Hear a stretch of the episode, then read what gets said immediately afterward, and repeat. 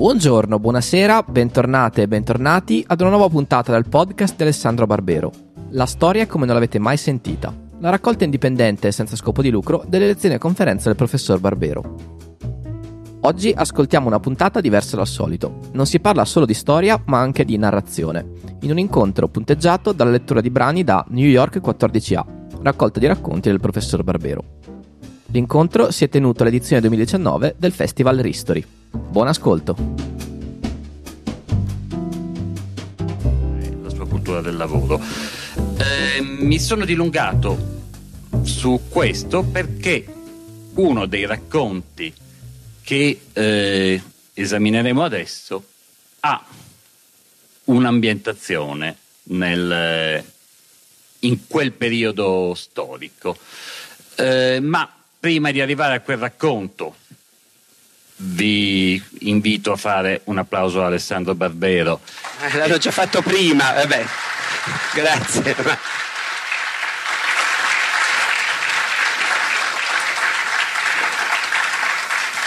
Gli, app- gli applausi come le cirese, eh, uno, uno tira l'altro. Eh, Alessandro Barbero si è presentato al mondo letterario nel novantacinque, credo, vero? Eh, vincendo subito il premio Strega con, il, con la sua opera prima e eh, con la sua opera prima ci ha abituato a un narratore che affonda le sue storie nella storia, nella storia con la S maiuscola, non fosse altro perché è professore ordinario di storia medievale, ma ehm, perché la storia, oltre ad essere il suo mestiere, è anche la passione, ritengo, ehm, che lo porta anche verso la scrittura, oltre ad altre passioni, quindi la ricostruzione di battaglie e cose di questo tipo. Eh, quindi noi l'abbiamo conosciuto come un narratore delle grandi storie, oltre che come divulgatore scientifico in televisione, e lo ritroviamo oggi, un po' costretto dal, dalla griglia del festival, a parlare invece di qualche cosa che non è così usuale nella sua produzione, cioè delle storie brevi. Eh, non solo non sono usuali le storie brevi, ma alcune delle ambientazioni di queste storie, a partire da quella che dà il titolo alla ricco- uh, raccolta New York quattordicesima strada, alcune ambientazioni sono un po' fuori da, da quelle che usualmente sceglievi. Allora, la prima domanda è: la scrittura di queste storie brevi nasce da un'occasione, come spesso capita, cioè c'è qualcuno che ti propone di, di scrivere dei racconti, tu non avevi mai pensato di fare quello, ma cogli l'occasione. Nasce da eh, invece da una necessità tua di raccontare in breve qualche cosa, o nasce dalla voglia di metterti alla prova eh, con una formula, quella della narrazione breve, che Eh, non è quella che ti ha presentato al grande pubblico, crociare A, B o C, oppure altro e eh, spiegare? No, A, B e C, bah, sarebbe bello se potessi dirti no, guarda, non ci hai azzeccato per niente, è tutt'altro in realtà, ma invece sì, possono essere diverse di queste motivazioni. A dire la verità, a me sembra che se Se dobbiamo parlare di me come scrittore di racconti, cioè davvero di una cosa che non ho quasi mai fatto e che, diciamo, per rispetto a questo festival non dirò che mi interessa anche abbastanza poco, eh, guai, ma però io devo dire che quello che mi interesserebbe capire di me stesso semmai sarebbe proprio perché ne scrivo così di rado di racconti, perché a me in realtà i racconti piacciono enormemente. Io se risalgo a quando da adolescente ho cominciato a leggere libri da grandi, diciamo così, no? Eh, tutti quelli che leggono si ricordano che insomma fino a una certa età leggi libri, libri per bambini, libri per ragazzi, eh, ai miei tempi si leggeva ancora Salgari e lo chiamavamo Salgari naturalmente, anche se pare che si debba dire Salgari, e, e poi viene un momento in cui non, non leggi i gialli perché i genitori leggono i gialli ma ti dicono no, non sono ancora adatti alla tua età. E, e io mi ricordo verso gli undici dodici anni girare intorno a quegli scaffali dove c'erano questi pochi libri gialli dicendomi chissà cosa ci sarà dentro, eh, che, che io non posso ancora leggerli, chissà come sono terribili. Poi è una grande delusione quando uno li legge davvero. Comunque c'è un momento nella vita in cui invece cominci a decidere, vai tu a pescare dei libri se ne hai già in casa qualcuno, e se no quando vai in edicola, allora era pieno di edicole, ce n'erano molte più di adesso e vendevano gli Oscar Mondadori, vendevano i libri pocket della Longanesi, ricordate trecentocinquanta lire costavano i tascabili negli a fine anni sessanta, primi anni settanta. Ecco, cominci a decidere tu cosa leggere e poi rapidamente cominci a leggere grandi libri e scopri quanta roba c'è da leggere e ti innamori di una serie di autori.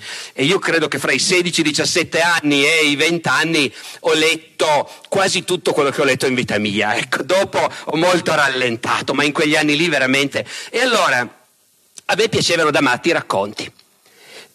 Certi libri che ricordo che mi hanno impressionato enormemente sono raccolte di racconti, per esempio raccolte di racconti di fantascienza. Fruttero e Lucentini hanno fatto per Einaudi un'antologia straordinaria, com'era Le meraviglie del possibile, si intitolava, mi pare, no? Ecco, prima due volumi, poi altri due, racconti di fantascienza americani, di quei racconti che hanno la conclusione fulminante, no? Ecco, a me quelli che piacevano veramente erano quelli di tre pagine, eh, perché poi il racconto è un termine su cui non è che ci sia tanta precisione, eh? Può essere di dieci, di venti, di trenta pagine. A me piacevano quelli di due pagine, tre pagine.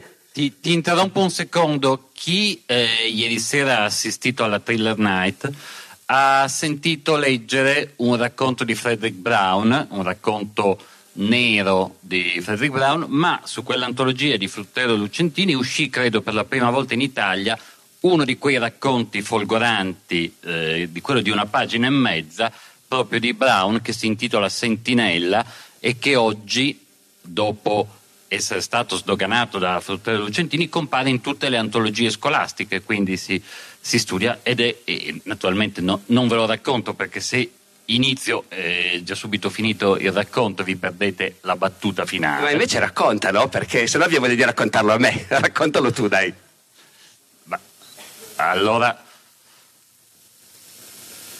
fa più o meno così, dice eh, comoda la vita di quelli dell'aviazione, ma poi a difendere la postazione ci siamo sempre noi della, fant- della fanteria, e stiamo qua di fronte a un nemico che deve arrivare. Pensava a quello, il soldato di fanteria, e pensava a quanto fosse difficile stare così lontano, eh, a migliaia di anni luce dal suo pianeta, e gli sembrava che quell'avamposto che prima non interessava a nessuno fosse diventato il centro dell'universo. Faceva freddo e lui era lì in attesa del nemico e non poteva sopportarlo, quel nemico gli faceva schifo, con quella con solo due gambe e due braccia, con solo due occhi, con quella pelle senza squame. Ecco, eh, si basa su un capovolgimento. All'inizio noi pensiamo che sia l'umano ai confini del, dell'universo, e invece una volta tanto la fantascienza prende i, i panni, assume il, il ruolo del, ehm, dell'alieno. Ma siamo andati fu- fuori, cioè... eh, no, abbiamo solo preso una strada larga, ma non siamo fuori, nel senso che quello che volevo arrivare a dire è che appunto io i ricordi di esperienze di lettura fulminanti che ho avuto sono spessissimo legati ai racconti, e alcuni, se dovessi fare l'elenco degli, dei grandi scrittori che a me piacciono più degli altri, eh, ce ne sarebbero certamente molti che hanno scritto soprattutto racconti. Penso a Borges, che non ha mai scritto un romanzo in vita sua. Penso a Kipling, che ne ha scritti, ma non sono mica quelli le cose migliori. I racconti di Kipling invece è un autore non tanto di moda, benché a Borges piacesse moltissimo, sarebbe un autore da riscoprire, perché i racconti indiani di Kipling, con queste atmosfere sinistre, magiche, ecco. Allora, a me i racconti piacciono tantissimo e non ne scrivo quasi mai. Mentre scrivo, quando scrivo dei romanzi, tendo a scrivere romanzi storici, ne ho scritti parecchi. Non ne leggo mai romanzi storici, non mi piacciono assolutamente in genere, però le scrivo. E allora la verità è semplicemente che una delle cose che a me appassionano di più quando si tratta di scrivere è la costruzione lenta di, di un edificio. No, ecco. Ehm, scrivere è una cosa che potrebbe essere paragonata a tante nostre attività, diciamo, no? Eh, ci sono casi in cui hai un'idea che si impossessa di te e, e rapidamente, in pochi minuti, la bruci in un orgasmo che ti dà la sensazione, ecco, questa cosa qua la volevo fare, l'ho fatta, finito. Eh, e ci sono casi in cui invece tu ti porti dietro un progetto per anni e anni. Ecco, a me piace portarmi dietro i progetti per anni e anni e, e vedere una cosa che esiste già, anche se esiste solo nella mia testa. Eh, quella è la cosa, credo, che mi dà più brivido quando, quando scrivo. Eh, poi non so, magari è, è davvero una cosa legata al carattere che può trovare dei riflessi anche in altri ambiti. Tu accennavi prima al fatto che a me piacciono i giochi, i wargame, le ricostruzioni delle battaglie, eccetera. Anche i giochi, sapete, i wargame sono questi che giochi con un... un amico, un tavolo, una, un gioco che tu hai comprato, c'è una mappa, tante pedine, tante regole, e tu ricostruisci esattamente la battaglia di Waterloo, salvo che se fai Napoleone puoi anche vincerla, naturalmente, ecco, può andare anche, però impari com'è stata. Anche i wargame possono essere giochi che si giocano in un pomeriggio o giochi che ci vogliono mesi per giocarli tutti. A me piacciono quelli che ci vogliono mesi, portarmeli dietro e pensarci la sera prima di andare a dormire o pensarci di notte quando ti svegli e così non ti riaddormenti più, ecco. E questo è uno dei motivi, credo, per cui a me alla fine il racconto mi, mi, mi tenta di meno, e quindi A, B e C. Alcuni di questi racconti sono nati dal dire: ma perché invece non ci posso provare? Qualcuno è nato da circostanze casuali, veramente a New York una scritta vista eh, e magari qualche giorno da solo a New York, eh, nel corso dei quali uno dice: ma cosa ci faccio? Potrei, no? Una sospensione della vita normale. Altri sono committenze, di cui se vorrai potremmo parlare. Ecco, eh... in realtà però in uno, almeno in uno di questi racconti eh, si coglie quella gradualità dell'edificio che viene su lentamente. Naturalmente eh, quando costruisci un romanzo costruisci un edificio in scala uno a uno, ma in questo racconto che adesso leggeremo a puntate, mh, nel senso che lo leggeremo in tre spezzoni, eh, c'è una costruzione di un edificio, ma è come se fosse un edificio in scala, cioè il lettore deve accumulare informazioni su informazioni che arrivano nello spazio di una decina di pagine per capire esattamente qual è la situazione. Lo capisce sulla tre quarti del racconto, ma la battuta finale è la vera folgorazione, è la parola fine, ma è anche eh, quella frase che ti conferma di aver capito bene. Quindi io chiamerei i nostri giovani attori del Teatro Stabile, eh, Maria e Andrea, e darei il via alla prima delle letture. Parì, Rue de Rivoli, parte prima. L'uomo attraversava Parigi su una berlina scoperta. Non faceva ancora caldo, benché l'estate fosse scoppiata da parecchie settimane. Di lì a qualche ora, sotto quel cielo senza una nuvola, tutti quanti avrebbero cominciato a sudare, avrebbero cominciato a sudare copiosamente, ma non adesso, perché era l'alba. Il percorso era stato studiato a tavolino. L'uomo poteva restare a Parigi soltanto un giorno, e volevano fargli vedere tutto, perfino il Père Lachaise. Il Moulin Rouge alla fine l'avevano escluso. All'Étoile lo fecero scendere per esaminare da vicino l'Arco di Trionfo. Cercò fra i bassorilievi il volto di Napoleone e lo accarezzò con la punta delle dita, pensoso. I bassorilievi gli piacquero. Anche lui era un artista e avrebbe voluto fermarsi più a lungo, a scrutarli uno per uno, ma non c'era tempo. A Rond-Point des Champs-Élysées scese nuovamente, si aggirò fra le cancellate delle ville dove dormivano ignari i ricchi parigini. Cercò di immaginare i saloni e le alcove, ma non gli riusciva facile, attraverso il fogliame dei giardini e le imposte ben chiuse. Gli Champs-Élysées nel complesso non gli piacquero. Un posto così doveva essere affollato, non deserto. A quell'ora di solito c'è già gente d'estate sui viali, ma c'era il coprifuoco. Place de la Concorde invece lo entusiasmò. Quello, ecco, a quello mirava. Era come se l'avesse sempre saputo.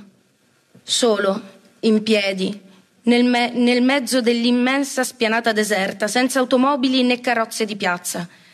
Assaporò anche per la prima volta il proprio potere. Quale altro turista, infatti, può far ciò? In Rue de Rivoli volle scendere un'altra volta dalla vettura, proprio davanti all'Hotel Maurice, e incamminarsi a piedi verso il Louvre. Calpestare quel selciato gli dava uno speciale piacere. Passava davanti ai portoni sprangati e immaginava la gente già sveglia là dentro, che tendeva l'orecchio e spiava atterrita il suo passaggio. Quanto a lui, camminava con passo leggero, quasi senza far rumore, ma gli stivali del seguito rimbombavano sul marciapiede nel silenzio attonito delle sei di mattina.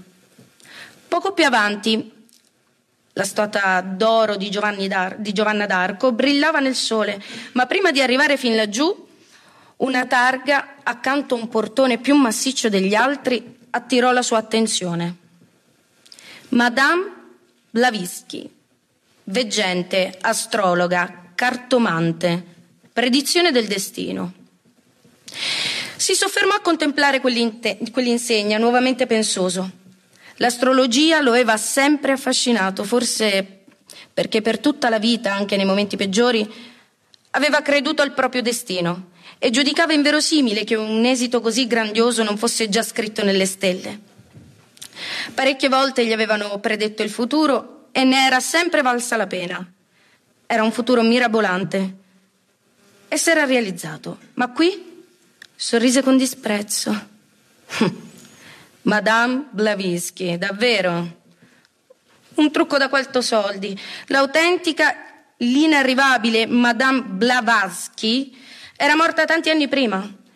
Non l'aveva mai conosciuta di persona, ma sapeva tutto di lei. E in gioventù si era perfino iscritto alla società teosofi, teo, teosofi, teosofica, eh, tranquilla. Che una maga da strapasso osasse parodiare il suo pseudonimo gli pareva quasi una profanazione. Eppure come negarlo? La curiosità di interpellare quella cartomante lo stuzzicava. Non c'era tempo, è vero, lui non aveva mai tempo.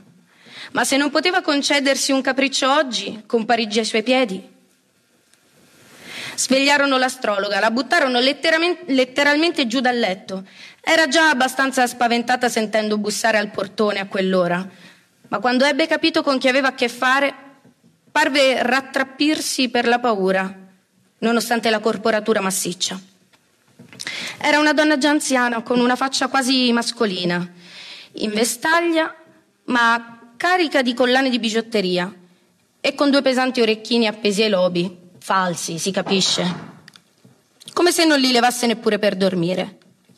E anche lo studio, come lo chiamava lei, beh, pure lì era tutta paccottiglia, tendaggi funerei e un teschio sulla credenza e non mancava nemmeno il gufo impagliato e la boccia di cristallo sul tavolo. Quando la padrona di casa entrò, ancora spettinata, avvolta alla meglio in uno scialle, avrebbe voluto vestirsi, truccarsi, ma le dissero bruscamente che non c'era tempo. L'uomo era già seduto impaziente al tavolino. «Quindi lei predice il futuro, madame?» volle verificare in tono cortese. Parlava un francese corretto ma rigido, meccanico, come un automa. La cartomante assentì. L'uomo sorrise amichevolmente. Sapeva piacere ai suoi interlocutori quando voleva. «Bene, mi predica il mio destino, allora». «Che cosa preferisce?» si informò parlando a fatica la donna.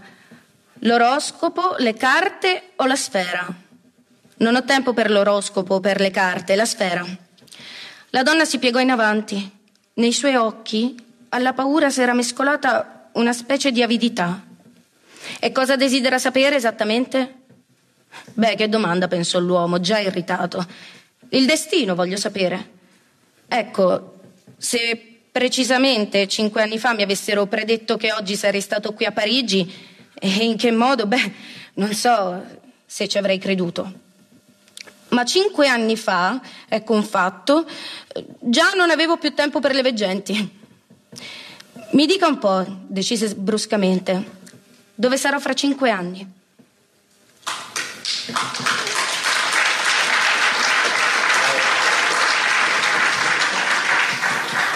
Lo leggiamo a puntate e, come è consueto, tra una puntata e l'altra mettiamo un po' di tempo in mezzo, quindi eh, sentiremo la seconda puntata da Andrea tra qualche minuto. E io direi di abbandonare per un momento questo racconto e di, di parlare degli altri. Il racconto che apre questa raccolta è ambientato a Torino, mh, nello spazio che sta davanti a Porta Nuova, via Nizza. Ci sono delle indicazioni più precise e altre meno. Eh, anche in questo caso Torino è ben poco presente nelle tue narrazioni, eh, cosa che da torinese stupisce. Beh, tu, tu sei di, di Pinerolo, quindi no, no, tu... ci ho abitato, ma per mettere i puntini sulle i sono di Torino, certo. Effettivamente eh, E una cosa che viene spesso rimproverata a noi torinesi, non riesco a capire a quale titolo, ma beh, voi torinesi eh, fate dei romanzi un po' locali perché parlate di Torino. Eh, io di solito replicavo che c'era qualcuno che parlava di Vigata, che neppure esisteva, e almeno noi parlavamo di una città che in qualche misura esiste. Ma eh, al di là della, della battuta, eh, come mai questa folgorazione per queste scene davanti a Porta Nuova, eh, questa, questa narrazione che io ho trovato molto affascinante e molto diversa dalle, dalle tue? Quella che abbiamo ascoltato è più in linea con le cose che eh, normalmente scrivi nei romanzi. Il primo racconto invece è eh, stato per me fortemente spiazzante. Com'è nato quel racconto? E eh, io non ho detto di cosa parla, ma mh, ma eh, non è neanche vuoi. facile dire di cosa parla effettivamente, perché in fondo è soltanto una serie di, di, di persone che si muovono in quel luogo un po' straniante che è Porta Nuova e dintorni a luna di notte, fondamentalmente, o meglio che era vent'anni fa, eh, perché quel racconto in realtà è nato è nato vent'anni fa. Io sono stato per molto tempo un pendolare, ero pendolare tra Pinerolo e Roma. Ero ricercatore a Roma all'Università di Tor Vergata, il che vuol dire che tutte le settimane stavo due o tre giorni a Roma, partivo la domenica sera. Eh, lo ricordo ancora con sofferenza, anche se è un'altra fase della mia vita, veramente tutta diversa, però questo fatto di strapparsi alla famiglia e andare via eh, la domenica sera è particolarmente triste, e io perciò cercavo di partire il più tardi possibile. Prendevo un'altra cosa che oggi non esiste quasi più, cioè le cuccette, eh, no, eh, il treno notturno, e quindi arrivavo da, partivo da Pinerolo dopo aver cenato e arrivavo a Porta Nuova alle dieci o alle dieci e mezza per prendere un treno che partiva alle undici, undici e mezza, mezzanotte, ecco, insomma stavo lì un pochino eh, e poi ripartivo anche da Porta Nuova. Io non so se sia ancora così adesso, perché appunto al di là del fatto che adesso abito vicino a Porta Susa e i treni li prendo a Porta Susa quando li devo prendere, ma poi comunque la, la città è cambiata, il nostro mondo è cambiato, non so quanto, ma un po' è sicuramente cambiato.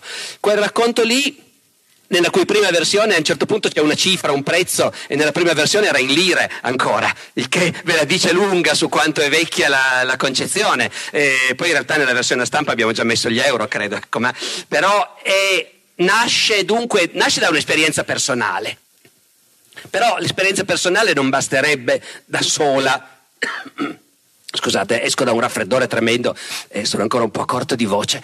Eh, cos'è che mi ha fatto a un certo punto decidere di scrivere su questo? Un, una cosa che mi rode dentro e che non ho risolto né scrivendo quello né le altre cose che adesso dirò. Eh, una cosa che mi rode dentro e che è questa. Eh, normalmente gli scrittori sanno parlare di se stessi, della propria vita, della propria città, della propria epoca. Poi ci possono essere scrittori che si specializzano anche, per esempio, nel romanzo storico e quindi nel calarsi anche nel passato. Però normalmente da uno scrittore ci si aspetta che sia capace di raccontare la propria epoca, o almeno quelli che tutti apprezziamo di più sono quelli. Io non sono capace. Io sono uno scrittore soltanto, diciamo così, in dipendenza del fatto che sono uno storico. E quindi quello che mi eccita, quello che mi fa venire voglia, quello che mi fa venire i brividi, mi fa vibrare, e quello che so fare è cercare di ridare voce a quelli che sono morti, cercare di ridare voce al passato, alla gente che è vissuta in quel luogo strano che è, che è il passato. E, e questo vuole anche dire che io l'unica cosa che so fare, sia che stia scrivendo un libro di storia, che è quello che faccio di più, sia che stia scrivendo della narrativa, un romanzo, però racconto delle cose che a mia volta ho imparato leggendo. Mi spiego, se io devo scrivere una biografia di Carlo Magno, quello che faccio è procurarmi tutto ciò che è stato scritto alla sua epoca e che abbiamo ancora noi anche oggi. Le vite di Carlo Magno scritte da chi l'ha conosciuto, le lettere di Carlo Magno. E allo stesso modo, se io scrivo come ho scritto per dieci anni della mia vita, senza immaginare che l'avrei mai finito, il romanzo con cui poi, il primo romanzo che ho scritto, che è ambientato al tempo di Napoleone. Allora, scrivere un romanzo ambientato al tempo di Napoleone vuol dire che in realtà gran parte di quei dieci anni non li passi a scrivere, li passi a leggere. Li passi a leggere qualunque cosa sia stata scritta a quell'epoca, nelle zone dove tu vuoi far andare il tuo protagonista. Il mio protagonista attraversa la Germania del milleottocentosei e io ho passato anni a leggermi epistolari o memorie di sconosciuti tedeschi che però erano vissuti in quell'epoca. E lì, in chi fa il mio mestiere, cioè lo storico, scatta qualcosa. Tu, attraverso le parole che ti sono state tramandate dal passato, a un certo punto quel passato cominci a vederlo, cominci a avere l'impressione di essere lì anche tu, di starci dentro, e poi cominci a avere l'impressione che lo puoi anche raccontare e far condividere al lettore la sensazione di essere lì. Ecco, io non me l'ero proposto in termini così espliciti, però ho capito che era quello che volevo fare quando quel mio primo romanzo è uscito, e uno dei nostri grandissimi scrittori, Raffaele La Capria, che ho avuto l'onore una volta di incontrare, mi dice: ah, bello il tuo romanzo, mi è piaciuto, mi pareva di star lì, nella Germania del milleottocentosei, quindi. Eh, ecco, da allora ho realizzato quello che già prima sapevo inconsciamente. Io so fare quello e mi piace far quello, però... Mentre invece, se dovessi raccontare il mondo di oggi, e perché gli storici studiano il passato e non il presente? Ma perché il passato intanto è finito. Grazie al cielo sappiamo com'è andata a finire. Possiamo distinguere cosa è importante e cosa meno. Ci sono aspetti del passato che non hanno avuto nessun futuro, diciamo così, no? E altri che invece, visti da oggi, ti dici: accidenti, quella roba lì è importantissima, la prima volta che... No, ecco... E poi è finito, e tu per conoscerlo devi andare, è come andare per funghi, vai in biblioteca e prendi delle cose, oggi vai su internet, ma in realtà gran parte dei miei libri li ho scritti prima di internet, e, e vai e leggi e tiri fuori delle cose e pian piano arricchisci, è come se stessi ammobiliando un palazzo, no? E a un certo punto l'hai riempito di mobili e in quel palazzo cominci a poterci andare in giro, salire le scale, entrare nelle stanze da letto, vedere cosa ci fa la gente nelle stanze da letto. Cosa ci faceva la gente all'inizio dell'Ottocento in camera da letto? Direte le stesse cose che facciamo noi, in parte, perché anche quelle cose lì cambiano da una cultura all'altra, da un'epoca all'altra, no? Ecco, se invece io dovessi parlare del presente, il presente è una roba che scappa da tutte le parti, che puoi, che per conoscerlo, uno dice è un vantaggio, lo puoi conoscere in mille modi, non solo leggendo dei libri. Per me non è un vantaggio. Io sento il presente come qualcosa di impossibile da afferrare, in cui mi sento in, impossibilitato a dire: guardate, ve ne racconto un pezzo e ve lo rappresento davvero come è, quando chiunque può dirmi: guarda che ci vivo anch'io a Torino, non è affatto come l'hai raffigurata tu, per esempio, no? Ora però, per non farla lunga, questa cosa a me ogni tanto mi rode. E quindi ogni tanto mi viene la tentazione di dire: ma perché non puoi essere capace anche tu di fare quello che fanno gli altri? Perché lo fa Alessandro Perissinotto e Enrico Remmert di raccontare la Torino di oggi e tu non lo sai fare? E allora lì quel racconto è l'inizio di un tentativo fatto nei primi anni duemila di scrivere non un racconto ma un romanzo ambientato a Torino oggi. Poi vedete, essendo uno molto lento che interrompe le cose, sono già fregato perché non è già più oggi. E, e quindi forse un giorno riuscirò a scriverlo, sarà un romanzo storico su com'era Torino nell'anno duemila. A quel punto, essendo un romanzo storico, magari mi viene. Ma fatto sta che in realtà quel racconto sta lì per disperazione, perché quel racconto è il primo capitolo di un romanzo, di cui esistono una dozzina di capitoli, credo.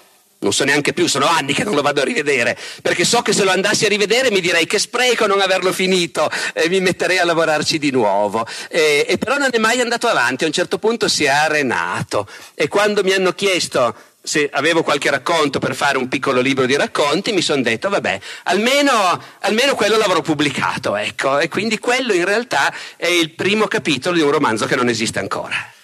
Ecco, però...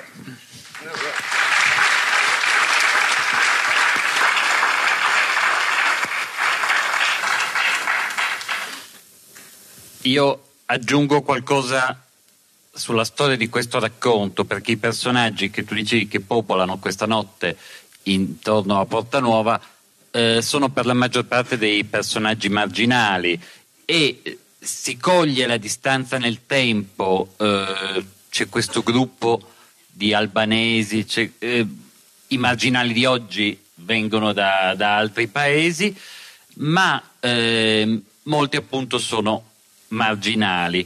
Tu dicevi: mi piace eh, scrivere romanzi storici perché do voce a persone che sono morte. Eh, c'è un personaggio di un romanzo di Joyce Carol Oates che, eh, che fa lo scrittore, e quando la sua donna di servizio gli chiede: ma cosa fa uno scrittore? Beh, io do voce alle persone che non ce l'hanno, o perché sono morte, o perché non possono parlare, o perché nessuno le ascolta. E tu in questo racconto, prendendo dei marginali, in fondo hai fatto la stessa operazione che fai con i personaggi che sono morti. Alcuni di questi marginali non hanno voce nella, nei giornali, non, non esistono, sono proprio quelle creature della notte che se non vai a Porta Nuova alle due di notte non... non cogli. E quindi credo, almeno da, da lettore, io ho colto lo stesso filo conduttore, cioè l'idea che lo scrittore debba raccogliere delle storie. Tu le raccogli dai libri, da, dalle testimonianze, dalle epistolari, ma in questo caso le hai raccolte da cose che hai visto, e hai fatto la stessa operazione di dare voce a qualcuno che non ce l'aveva, che a me sembra una delle operazioni più nobili che uno scrittore possa fare, quella di dare voce a chi non ce l'ha. Ma tornando, poi questa è una mia personalissima opinione, no, non so se, se tu la condividi o meno. Condivido che è molto nobile, anche troppo forse rispetto a quello che volevo fare io. Ma comunque poi... eh, c'è un'altra linea di continuità che ho colto, ma invece nel racconto che stiamo leggendo a puntate, e invito ancora i nostri attori a uscire da dietro le quinte, perché eh, si avvicina alla seconda puntata. Eh, a me sembra che in questo racconto, di cui non voglio ancora svelare la fine, ma voglio svelare l'inizio, che è già stato svelato, ci sia una linea di continuità con i, i luoghi delle tue passioni storiche e letterarie insieme, perché questo racconto inizia proprio su una linea di unione fisica che sono i Champs-Élysées. Inizia da Napoleone, dall'Arco di Trionfo, eh, si percorrono tutti gli Champs-Élysées, si arriva in, eh, Place de la Concorde, Rue de Rivoli, e lì il racconto ci presenta un altro personaggio che in qualche modo forse il Manzoni avrebbe associato per la sua vocazione al potere eh, a Napoleone, ma Manzoni non è vissuto abbastanza per, per vederlo, eh, ma questo non lo voglio svelare. Avete visto dalla prima puntata, ed è per questo che lo leggiamo puntate, che c'è un personaggio descritto con termini ancora generici. È un uomo, è un turista molto particolare. Nella seconda puntata cominceremo a conoscerlo meglio, nella terza sapremo esattamente chi è.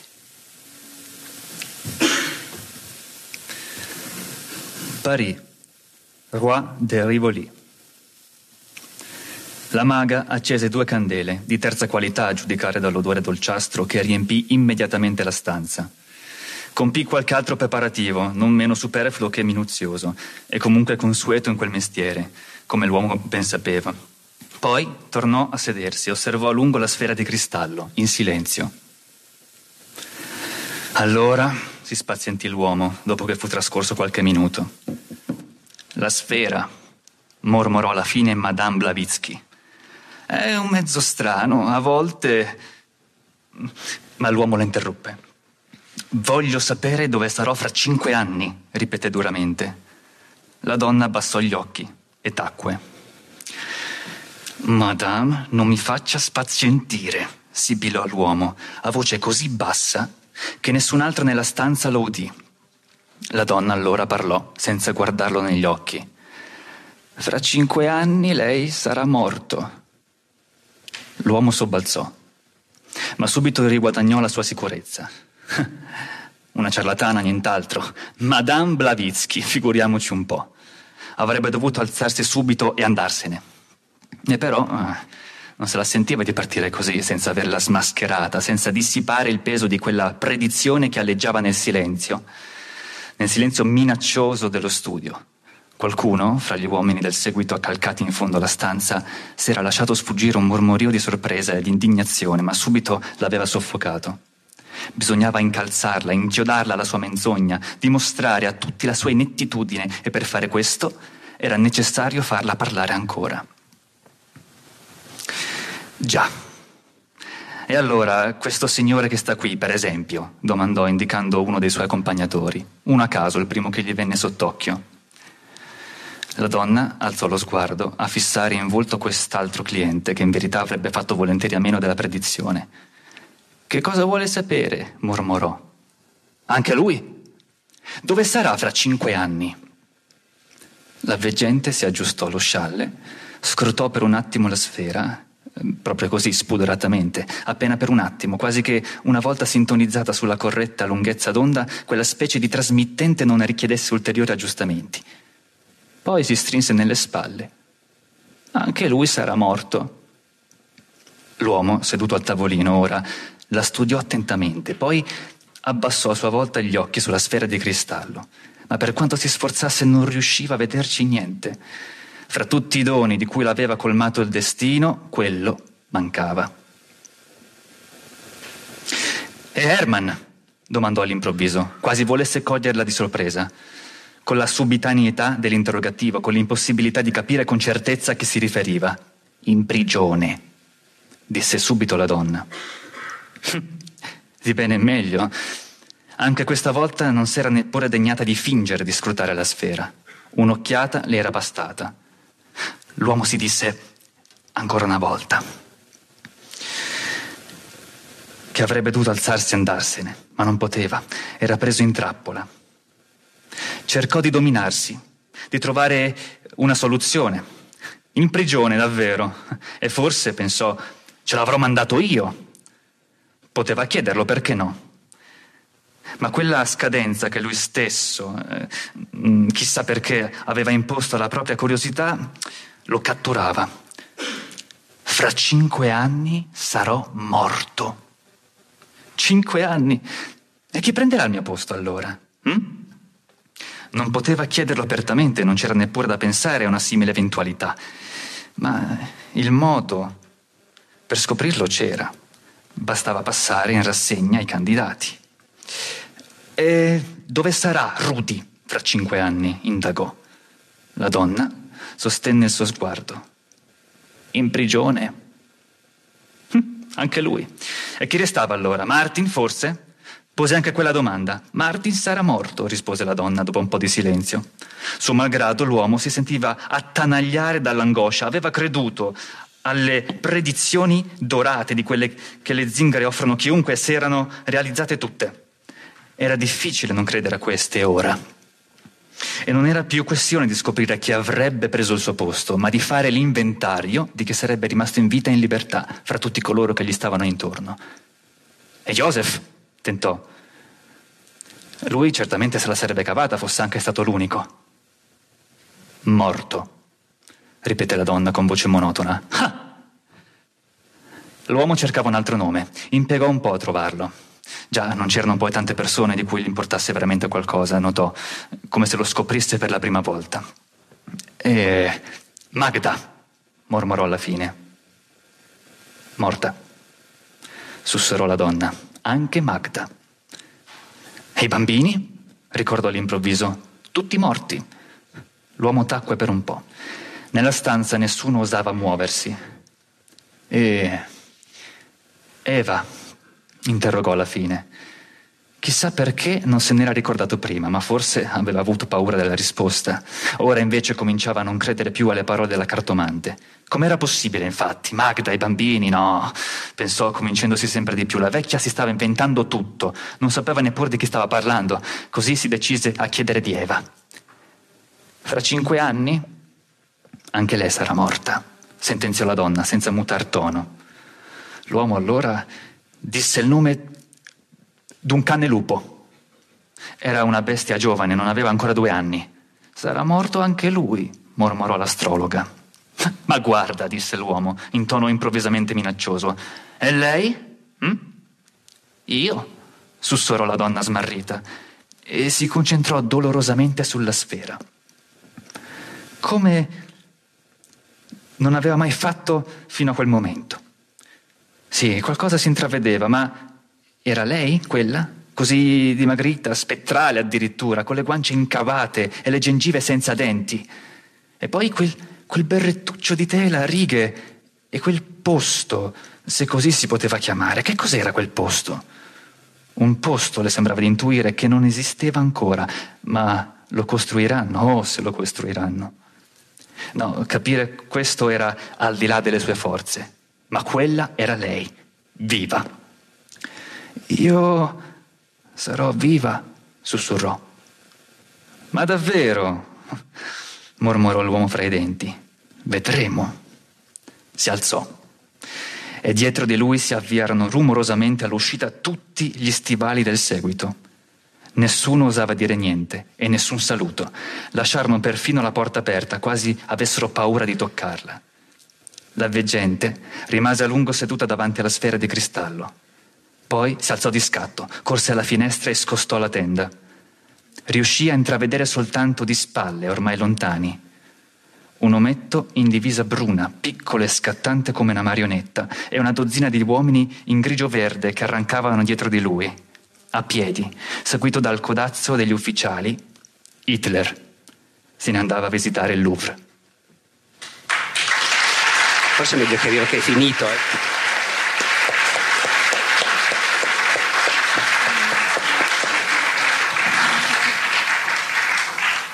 Ho fatto un annuncio falso truffaldino, non ci sarà una terza puntata. Il, il racconto finisce qui, non ricordavo di averlo diviso in, in, in due puntate anziché in tre. Ehm, e avete capito a cosa alludevo quando parlavo di una costruzione che eh, cresce per sovrapposizione di indizi successivi. All'Arco di Trionfo abbiamo un uomo che sappiamo essere privilegiato in quella situazione e poco per volta scopriamo chi è.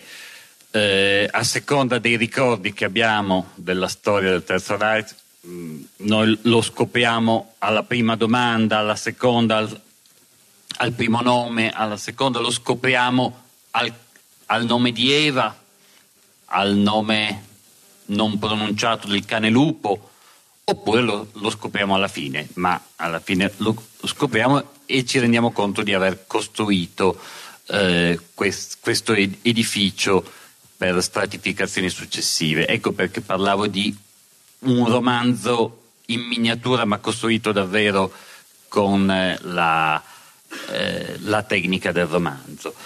Eh, questo è uno di quei racconti del caso A, B o C. Dunque, se il caso B era la committenza, eh, è il caso B, ma in realtà poi mi rendo conto che vuol dire poco, perché eh, esteriormente è una committenza, nel senso che quando è uscito il mio primo romanzo e ho vinto quel premio per un po' di tempo, la stampa mi ha chiesto di d'estate, d'estate sapete che i giornali sono disperati per avere qualcosa da pubblicare, e allora ci sono i racconti estivi, le grandi inchieste estive e così via, e quindi è capitato abbastanza spesso in quegli anni, eh, fine anni novanta, che la stampa mi chiedesse per l'estate un racconto, o magari un ciclo, tre racconti e così via. Eh, però appunto non è che mi dicevano vorremmo un racconto su Hitler a Parigi, e quindi in realtà era semplicemente la richiesta della stampa, era semplicemente quella spinta in più che ci voleva per vincere la mia riluttanza a buttar giù il racconto che magari avevo in testa, perché la verità è che qualche idea di racconto eh, io negli anni l'ho messa da parte. Devo avere anche un file nel computer per paura di dimenticarmele, grandi idee per racconti, eh, e però non, appunto, non so perché io sono pigro in certe cose, non in altre, in quello sono estremamente pigro. Dopodiché, dovendo scrivere, ho tirato fuori un'idea che avevo in mente da un po' e che mi girava per la testa, proprio perché io direi che il nucleo di partenza, vabbè, intanto io di mestiere mi occupo di storia medievale, però io credo che è un'esperienza condivisa da tutti. La storia del fascismo, del nazismo, della seconda guerra mondiale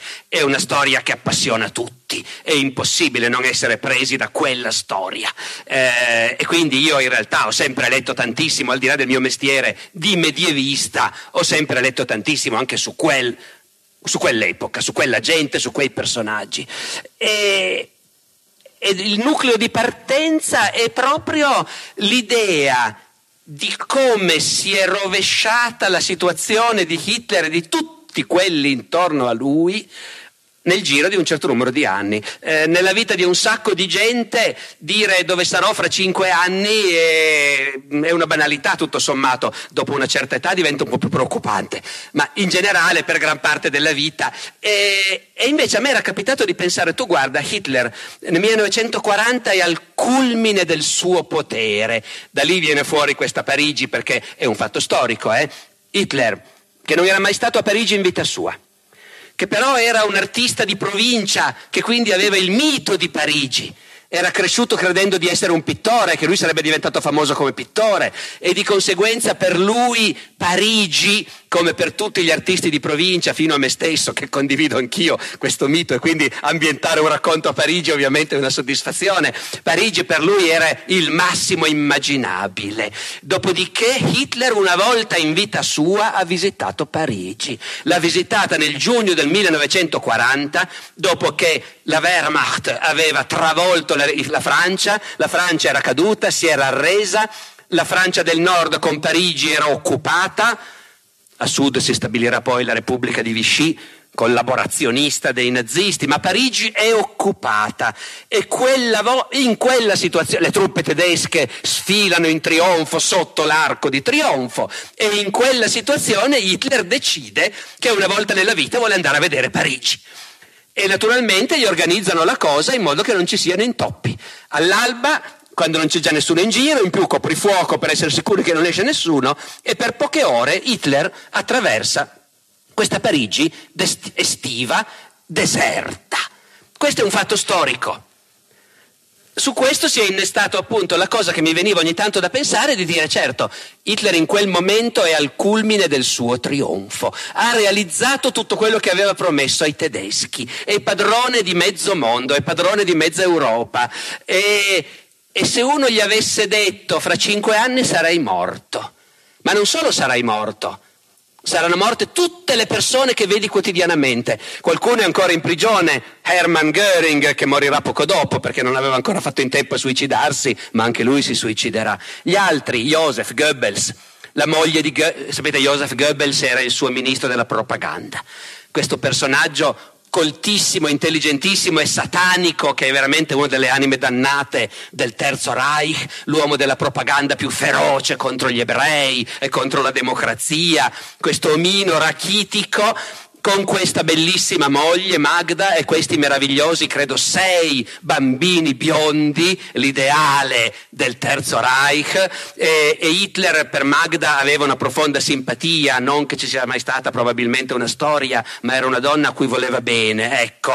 E naturalmente nel crepuscolo degli dei del nazismo, poche ore prima che arrivino i russi a bussare alla porta della cancelleria, non solo Hitler e Eva Braun si avvelenano dopo aver avvelenato anche il cane, ma anche Joseph Goebbels e sua moglie Magda si avvelenano dopo aver avvelenato i sei bambini biondi nei loro lettini, ecco. E, ecco, io mi, e mi dico, se uno avesse detto a Hitler questo nel millenovecentoquaranta sarebbe sembrato, e da lì semplicemente poi un racconto come nasce: fai cozzare due pietre diverse di colore diverso e vedi se viene fuori una scintilla che, che accende qualcosa. Poi torna tutto perché, cioè torna tutto, diciamo, mi è sembrato che tornasse tutto, ecco, perché naturalmente si sa che a Hitler interessava questa prospettiva del soprannaturale, dell'occulto, del prevedere il futuro. Sono cose che poi abbiamo sfruttato anche ai nostri tempi, no? Indiana Jones, al, no, i predatori dell'arca perduta, con i nazisti che vanno alla ricerca dell'arca, perché il nazismo aveva questo interesse per, per le scienze occulte, e quindi a quel punto mi è sembrato che gli elementi quadrassero, ecco, diciamo. Quindi avete... Grazie.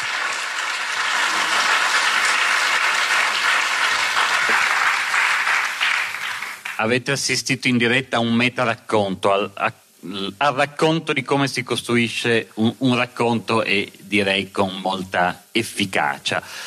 Ehm, invece c'è un'altra terra che sta nel tuo cuore, eh, legata in particolare a un'epoca. Mi riferisco al romanzo russo e mi riferisco anche al racconto Back in U S S R. Eh, ci vuoi parlare di, di questo racconto e della tua affascinazione per la Russia di, di quel periodo? Eh, dato che devo, perché sono qua, insomma, non è... Ma, allora, eh, sì, io non so perché, adesso posso provare a posteriori a ragionarci su, non so perché a un certo punto io ho cominciato ad avere un enorme interesse non solo per la Russia ma per l'Unione Sovietica. Stiamo parlando di quando l'Unione Sovietica c'era ancora, naturalmente. Eh, è un interesse che è nato a tappe, diciamo, dalla fine degli anni settanta. Non credo che, o meglio, le componenti possono essere tante. Negli anni settanta io ero iscritto alla F I G C e poi al Partito Comunista, e quindi l'Unione Sovietica era comunque un mondo con cui dovevi confrontarti. Io però non avevo nessuna particolare illusione. Mi ricordo ancora adesso, in terza liceo, al liceo Cavour, a cercare di convincere una ragazzina di quarta ginnasio che poteva iscriversi alla F I G C perché il Partito Comunista Italiano era tutta un'altra cosa rispetto all'Unione Sovietica di Brezhnev, e mi ricordo testualmente io che le dico: ma sì, la Russia fa schifo, ma cosa c'entra da noi? E tu... ed era vero, naturalmente, che il Partito Comunista di Berlinguer non era esattamente la stessa cosa dell'Unione Sovietica di Brezhnev, che a sua volta non era la stessa cosa di quella di Stalin, naturalmente, ecco. Poi sono i casi della vita. Mi iscrivo all'università, eh, e un giorno mio papà, leggendo La Stampa, legge: tu guarda, c'è un'associazione a Torino che si chiama Italia U R S S che fa dei corsi di russo. Non l'avevamo mai sentito dire prima, eh, era ben nota all'epoca, adesso c'è ancora, credo, e si chiama Italia Russia, mi pare, eh, in via Lagrange, ma non sono sicuro. All'epoca era Italia U R S S, naturalmente. Diceva: potrebbe essere interessante. Non so come gli sia venuto in mente. Mio papà, diversamente da me, è un feroce anticomunista, eh, non ha, eh, proprio non poteva avere nessuna fascinazione, però gli viene in mente questa cosa. Ci vado. Scopro che la lingua russa è una lingua che a me piace enormemente. Stavo per dire una lingua meravigliosa, ma le lingue è come i romanzi, è soggettivo. Quello che piace a me, poi non, a me la lingua russa è piaciuta immensamente e ho scoperto che riuscivo a studiarla e a parlicchiarla, nonostante sia piuttosto difficile da certi punti di vista, e, e da quel momento l'ho avuta dentro la lingua russa. È una di quelle cose infantili, ancora adesso se incontro un russo non resisto a dirgli due parole in russo per far vedere che ne so due parole, poi lui mi risponde in russo e non capisco niente, ma comunque. E, e quindi per qualche anno ho studiato il russo e ne ho imparato abbastanza da poterlo un minimo masticare con, con grande fatica. E, e, E a quel punto anche, le, già prima avevo letto Tolstoi, Dostoevsky, in quegli anni da, di adolescenza che dicevo prima, in cui uno divora tutte queste cose, ma lì ho cominciato a leggere romanzi sovietici, cioè romanzi scritti da scrittori sovietici che potevano essere famosissimi dissidenti come Solzhenitsyn, che era un personaggio assai ambiguo politicamente, ma un grandissimo scrittore, e ovviamente da noi tradotto e osannato, ma c'erano anche scrittori sovietici che non erano dissidenti per niente e che se ne stavano in patria e pubblicavano in patria e che potevano essere grandissimi scrittori, e in qualche caso fortunato erano pubblicati anche in Italia. Yuri Trifonov, per esempio. Chi conosce oggi Yuri Trifonov? È uno dei più grandi scrittori del Novecento. I suoi romanzi ci sono tutti in italiano, li ha tradotti Vabbè, Editori Riuniti, che era la casa editrice del Partito Comunista, naturalmente, ma anche Einaudi, e quello di maggior successo è uscito anche negli Oscar Mondadori, La casa sul lungo fiume. Allora, dietro a questi nomi c'è un universo, i più grandi poeti del Novecento, Anna Akhmatova, Josef Brodsky, e lì, sapendole giocare un po' di russo, capisci che questi poeti sono dei grandi poeti, perché la poesia in traduzione si perde quasi tutto. Insomma, ho avuto un'infatuazione per la letteratura de- sovietica contemporanea. E poi cosa succede? E poi succede che arriva Gorbaciov, millenovecentottantacinque, e per qualche anno tutto il mondo, che fino a quel momento aveva o ignorato l'Unione Sovietica o l'aveva considerata l'impero del male, per qualche anno tutto il mondo di colpo si innamora dell'Unione Sovietica. Tutti i giornali nostri erano dei corrispondenti da Mosca, grandi giornalisti che mandano tutti i giorni grandiose corrispondenze, e lì io comincio a, a fare con l'Unione Sovietica quello che faccio quando mi innamoro di un argomento e penso prima o poi ci scriverò un libro, cioè all'epoca collezionare ritagli di stampa e prendere appunti e accumulare libri e tirar fuori da quei libri situazioni, personaggi, piatti di cucina, eh, modi di dire e così via, no?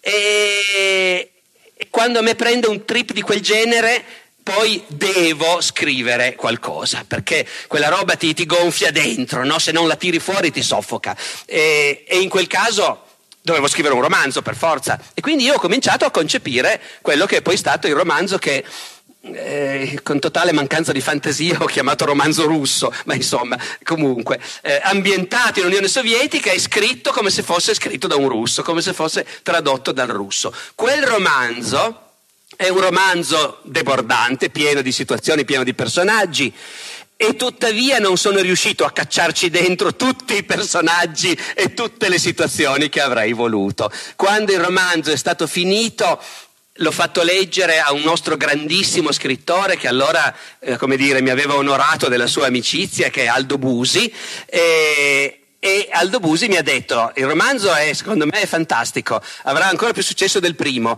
Pessimo profeta, il romanzo russo non ha avuto alcun successo, però mi ha detto, però c'è troppa roba, ci sono dei pezzi che non c'entrano niente, devi tagliare. Allora, io non so se voi immaginate l'effetto che fa uno scrittore quando gli dicono devi tagliare.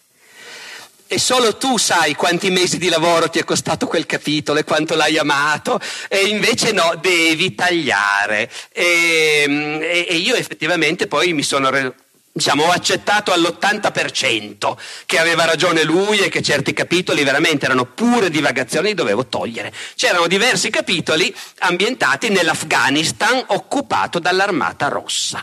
Avete presente l'invasione dell'Afghanistan, non quella che abbiamo fatto noi, che stiamo facendo ancora, perché non si impara mai niente della storia, come storico ve lo posso garantire, nessuno impara niente, e quindi gli occidentali oggi sono in Afghanistan. I sovietici a loro spese hanno imparato in una decina d'anni che non bisogna invadere l'Afghanistan, e, e sono stati lì dal, dalla fine del settantanove all'ottantotto.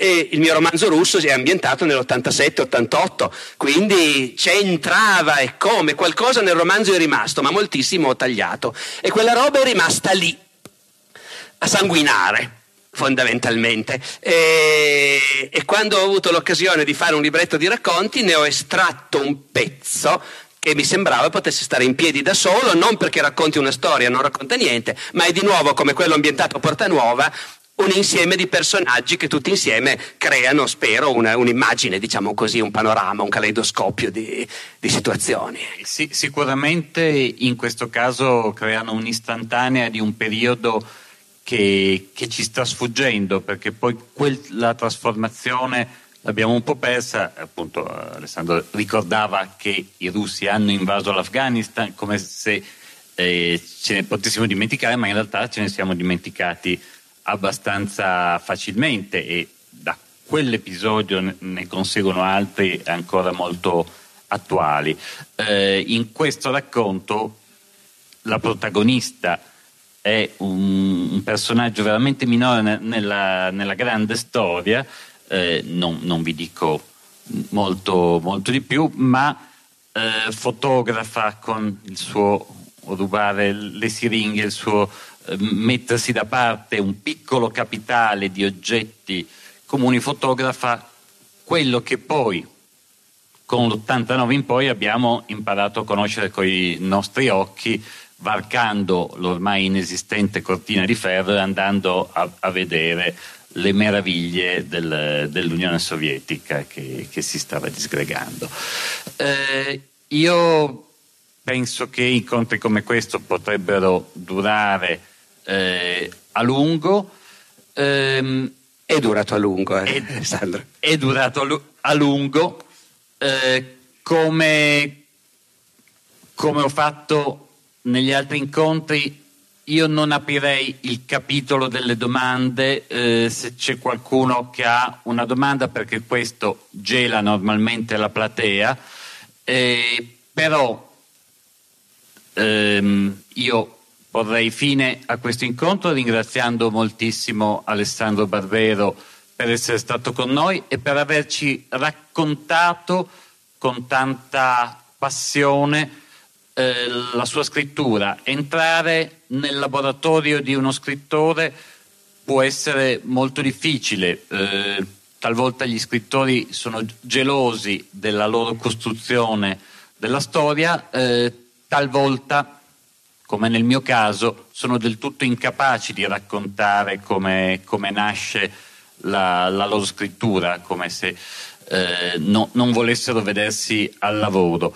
E invece eh, Alessandro Barbero oggi ci ha regalato davvero una scuola di scrittura, una scuola di scrittura creativa, senza metterci lì a fare i compiti di scrittura creativa, ma vedendo, permettendoci di vedere come quella cosa inesistente che idolatriamo, che si chiama ispirazione, e che a mio modo di vedere non esiste, ma esiste lo sguardo, esiste la, la passione, come quello che noi chiamiamo ispirazione in realtà lavora per poi diventare racconto, per poi diventare romanzo.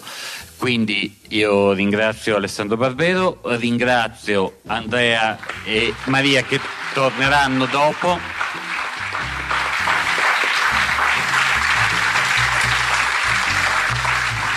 Grazie per aver ascoltato questa puntata. Nella descrizione trovate il link alla registrazione caricata da Animal quattro sul suo canale YouTube. Della puntata che abbiamo appena ascoltato e di molto altro parleremo questo mercoledì, l'otto febbraio, sul palco della community Discord. Dalle ventuno alle ventidue chiacchieriamo solo in audio dei temi della puntata della settimana e in realtà di un po' tutto quello che ci viene in mente. Il link alla community è in descrizione. La musica è come sempre la Bossa Antigua di Kevin MacLeod in Competech punto com, pubblicata con licenza Creative Commons C C B Y quattro punto zero. Ci sentiamo la settimana prossima con una nuova puntata del podcast di Alessandro Barbero. Ciao!